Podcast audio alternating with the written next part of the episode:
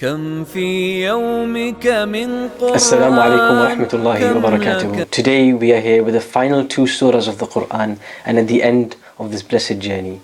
Surah Al-Falaq and Surah Al-Nas. Allah says, أعوذ بالله من الشيطان الرجيم بسم الله الرحمن الرحيم قل أعوذ برب الفلق من شر ما خلق ومن شر غاسق إذا وقب ومن شر النفاثات في العقد ومن شر حاسد إذا حسد. بسم الله الرحمن الرحيم. قل أعوذ برب الناس ملك الناس إله الناس من شر الوسواس الخناس الذي يوسوس في صدور الناس من الجنة والناس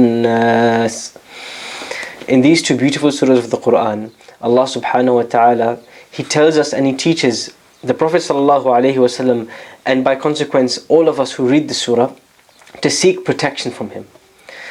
So the first thing before we delve into the meanings of Surah Al-Falaq to start with, there are three virtues of this surah. There are three important things to know about this surah. The first is that these two surahs, Al-Falaq and An-Nas, are the best ways to get Allah's protection from anything evil, anything we fear, anything that's scary, anything that's wrong. For Allah to protect us from anything that we're scared of or that, that's wrong or evil, the best way to seek His protection or to ask Him to protect us is by reading these two surahs. And that's why they are called Al Mu'awwidhatain, the two protectors, um, of the two things you seek protection with. The Prophet ﷺ, these two surahs, when they were revealed in one go to him, he said in a hadith, when he spoke to his wife Aisha radiallahu anha, أَلَمْ تَرَ آيَاتٍ أُنزِلَتِ اللَّيْلَةِ لَمْ يُرَ مِثْلُهُنَّ قَطْ Don't you see that some verses have been revealed tonight, i.e. Surah Al-Falaq and Surah Al-Nas, and there's been nothing like them revealed before. Meaning even in previous scriptures, in the Torah, the Injil, the Bible, the previous Gospels, that Allah revealed, there's never been two surahs like, quite like these two surahs in how um, you know how Allah will protect you based on your reciting them. So they're really special in this regard specifically in the, in, as a protective measure. That's the first. The second thing is the Prophet ﷺ, his practice was that every night before he would sleep, he would recite three quls, قل هو الله أحد, قل أعوذ برب الفلق, قل أعوذ برب الناس. He would blow them on his hands and then he would wipe his body, starting with his head and down to his down to his legs. Um, and he would do this to protect himself just before sleeping. This hadith is in Sahih Bukhari. And lastly, the hadith in Sahih Bukhari and Muslim is that when the Prophet ﷺ would fall ill or he would feel some illness, or anybody in his family would feel ill, what he would do is he would recite قل أعوذ برب الفلق, قل أعوذ برب الناس. He would blow on his hands and he would wipe or blow on, on, on the part of the body that was that was not feeling well. So these three uh, w- is the Prophet ﷺ's practice and his kind of lived embodiment of this surah. Now, jumping into the meanings of Surah Al-Falaq. Allah first says, قُل Say, O Muhammad, أعوذ برب الفلق. I seek Allah's protection. I seek protection from the Lord of Al-Falaq, from the Master, the Creator, the Owner, the Originator of Al-Falaq, which means the morning. Um, what do you seek protection? What do you need Allah's protection from? Min sharri ma khalaq. I ask Allah's protection from the evil of what He's created. Meaning from specifically all of Allah's creations, there are part of Allah's creations, whether it's beings or events or, or times, which are, you know, they have in them some form of evil. And this is part of Allah's creation to test us. So we seek Allah's protection from those created, created beings. Now, once Allah says this, He asks us to seek His protection from generally all evil. Allah then specifies three specific forms of evil. First, Allah subhanahu wa ta'ala says, "Min shari ma khalaq wa min shari ghasiqin idha which means, "And I seek refuge in You, Allah, from the darkness of the night, or from the night when it becomes darkened." And so this this kind of the night time being the time in which evil generally seems to spread. The people that want to do the wrong things do them under the cover of darkness. All sorts of animals and, and kind of creatures tend to come out in the darkness. And so this darkness is a, is a possible time for, for evil spreading. So we ask Allah to protect us from what happens in the dark. ومن شر that's غاسق إذا وقب ومن شر النفاثات في العقد and I ask Allah's protection from the blowers in knots and this is referring to um, you know people who are involved in kind of uh, pseudo sorcery some kind of magic or sorcery where they have to blow in knots and do these kind of things we ask Allah's protection from them as well ومن شر حاسد إذا حسد and we seek Allah's protection from an envious person when they are envious when they kind of become filled with envy and why is it that, so this surah, we first ask Allah to protect us from general evil, and then we ask Allah to protect us from nighttime, so a time where evil could take place, and then people involved in dubious and kind of uh, strange things like magician and sorcery. And then lastly, we ask Allah to protect us from hasad. One thing to note out of the three of these is that these are three evils which are not visible. The things that happen in the night happen in darkness the kind of sorcery and uh, kind of magician and sorcery and pseudo sorcery and this kind of stuff that happens, this is something that's not visible to man, not visible to the human eye. And lastly, hasad, envy and its effects. That's something that we don't tangibly see. We can't touch or see or feel or smell or lick someone's envy. That's a feeling someone has in the heart. And so we ask Allah to protect us from these things that we can't really see. We can't really protect ourselves from if Allah does not protect us from. And that's the wisdom, that's the thing that links these three different things, is that we can't see them. They're invisible. So what is hasad? That's the last thing Allah tells us to seek protection from. من شر حاسد إذا حسد. Al-hasad is كره وصول النعمة إلى إلى شخص. Is, is to dislike that a blessing has gone to someone, that someone's had such uh, some some specific blessing. So to dislike that that person got a phone or that, that that person got that certificate or that that person has that car. To dislike why do they have that? That is the beginnings of hasad. And a worse form or a worse stage, a more severe version of hasad, of envy, is when we want that thing to be taken away from them. Zawalun ni'mah. To desire that they don't have that anymore. That's the kind of the next level of hasad. Now, what's wrong with hasad? You know, it's said that hasad is the first sin that was ever committed.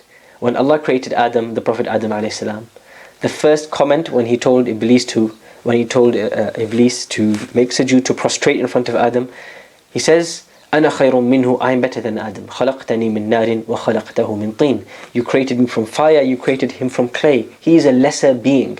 I can't put my head down or be humble in front of him. So that was the first sin. And even the second sin was due to hasad, due to envy. When Adam, the Prophet Adam السلام, was sent to earth and he had children. From his children were two men, Habil and Qabil. Allah mentions in the Quran, واتل عليهم نبأ بني آدم إذ قرب قربانا فتقبل من أحدهما It's a long story where one brother murders the other. And why? Due to jealousy, due to envy. Why does he have this blessing and not me? Why did Allah give it to them and not to me? And so this is the significance of envy. It's the first, kind of the first set of, the first sin that took place and the second sin that took place. What's wrong with hasad? The first thing that's wrong with hasad is that it's so whoever, someone who has, who possesses that envy, that feeling, it, they become sinful. It's haram. It's forbidden to have such feelings towards one another. And it's unfortunately the world we live in, in which we're constantly bombarded by that person's blessing, the dessert that that person had, that person's newsfeed, that person's branded clothing. We're constantly bombarded with what others have, and so we're never satisfied with what we have, and we look at them and we think, why do they have this? We start to feel a little bit of a negative creeping in our hearts. And this is the beginnings of hasad. And this is the society that encourages this kind of envy, this kind of competitive jealousy almost of one another. So that the first issue with hasad is that it's sinful. It, it makes you sinful. It's haram. It's forbidden.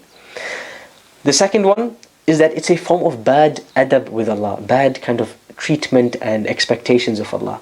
Because what is the root cause of hasad? Why do we envy others? If you dig deep into it, you find out that the reason I don't want that person to have that blessing or I want it to be taken away from them. In reality, I'm not happy with how Allah has divided things between His creation. Allah's divided wealth between us differently. Some are rich, some are poor. Allah's di divided beauty between us differently. Some are handsome, some are less so. Allah's divided a strength between us differently, etc., etc. Allah's divided his, his, his provision and His kingdom, his qualities, wealth between people in a way He's decided to divide it. And so me not wanting that person to have that blessing or me being unhappy with what he's been given is really a form of me being unhappy with Allah's decree, with Allah's distribution of wealth and qualities and strength and beauty, etc. And so my issue is not with that person or that blessing. My issue really is with Allah subhanahu wa ta'ala. So it's a form of bad adab, bad etiquette with Allah. The third problem with hasad is that a person who is hasud, a person who is constantly envious and jealous of others, is actually living quite a painful life, quite a painful existence. Because it hurts to constantly feel lesser. It hurts to constantly feel like that person shouldn't have that blessing. That negativity eats you up on the inside.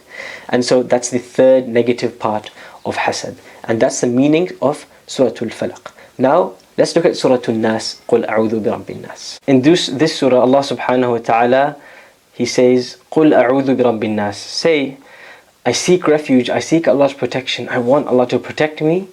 Who is He? قُلْ أَعُوذُ بِرَبِّ النَّاسِ First He says, Allah subhanahu wa ta'ala says, the Master of mankind, the Master of man, or the Lord of man. Rabb not just means master, but also the nurturer, the reformer, the developer, the cultivator of man. The one who manages all his day-to-day affairs. That's the first way he describes himself. Then he says, Malikin Nas. I also seek refuge, not just from the master of man, but also from the king of man. So this is Allah's ownership over all things. And then thirdly, Ilahin Nas, the God or the deity or the one man worships. Why did Allah ask us to seek His protection by naming himself in three different ways the master of man, the king of man or, or of mankind, and then the, the object of worship or the, the one man is wor- the man or human beings worship.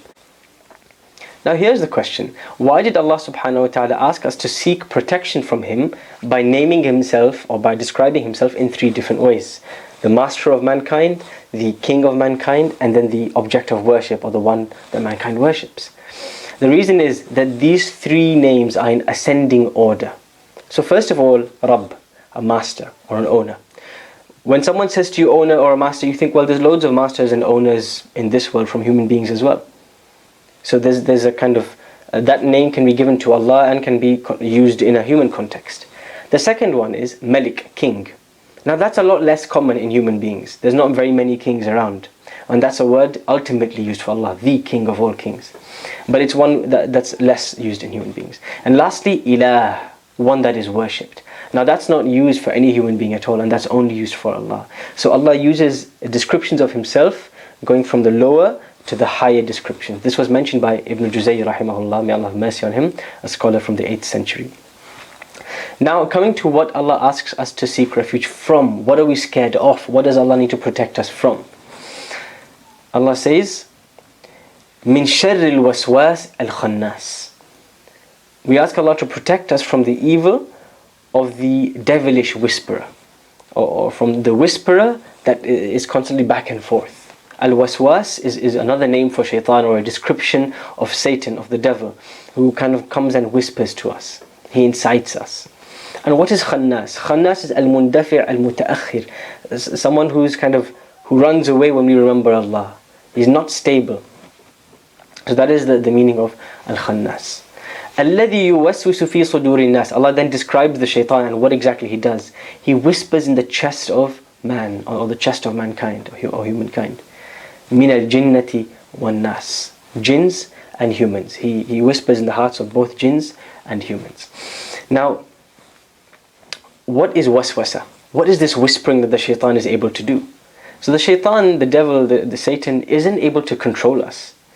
But he is able to incite us, to whisper to us, to put thoughts into our minds. And the shaitan, the way he begins is he starts by, by kind of inciting you to commit a sin, to make a mistake, to disobey Allah.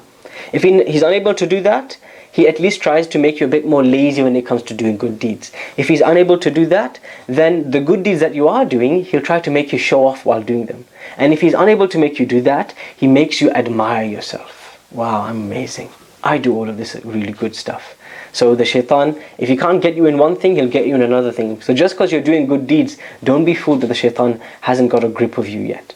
So that's, that's his uh, kind of his strategy when it comes to whispering and inciting mankind. What is the solution for dealing with the shaitan's whispers? The first solution is dhikr, to remember Allah frequently. Whoever remembers Allah frequently, that is a protection for them against the shaitan and it gives them a mental fortitude against any inciting or any whispers, any inclinations and cravings that they may have. The second one is isti'adha, to ask Allah to protect you. To ask Allah to help you uh, with, against the shaitan. And that's what these two surahs are for. قُلْ أَعُوذُ بِرَبِّ الْفَلَقِ and قُلْ أَعُوذُ بِرَبِّ النَّاسِ are two surahs you can read for protection from the shaitan. And lastly, to have a strong willpower and refuse to give in to his demands and his whispers and his inciting. Now, why was the Quran finished with these two surahs, قُلْ أَعُوذُ بِرَبِّ الْفَلَقِ and قُلْ أَعُوذُ بِرَبِّ النَّاسِ? there are three possible reasons Ibn Juzay rahimahullah mentions.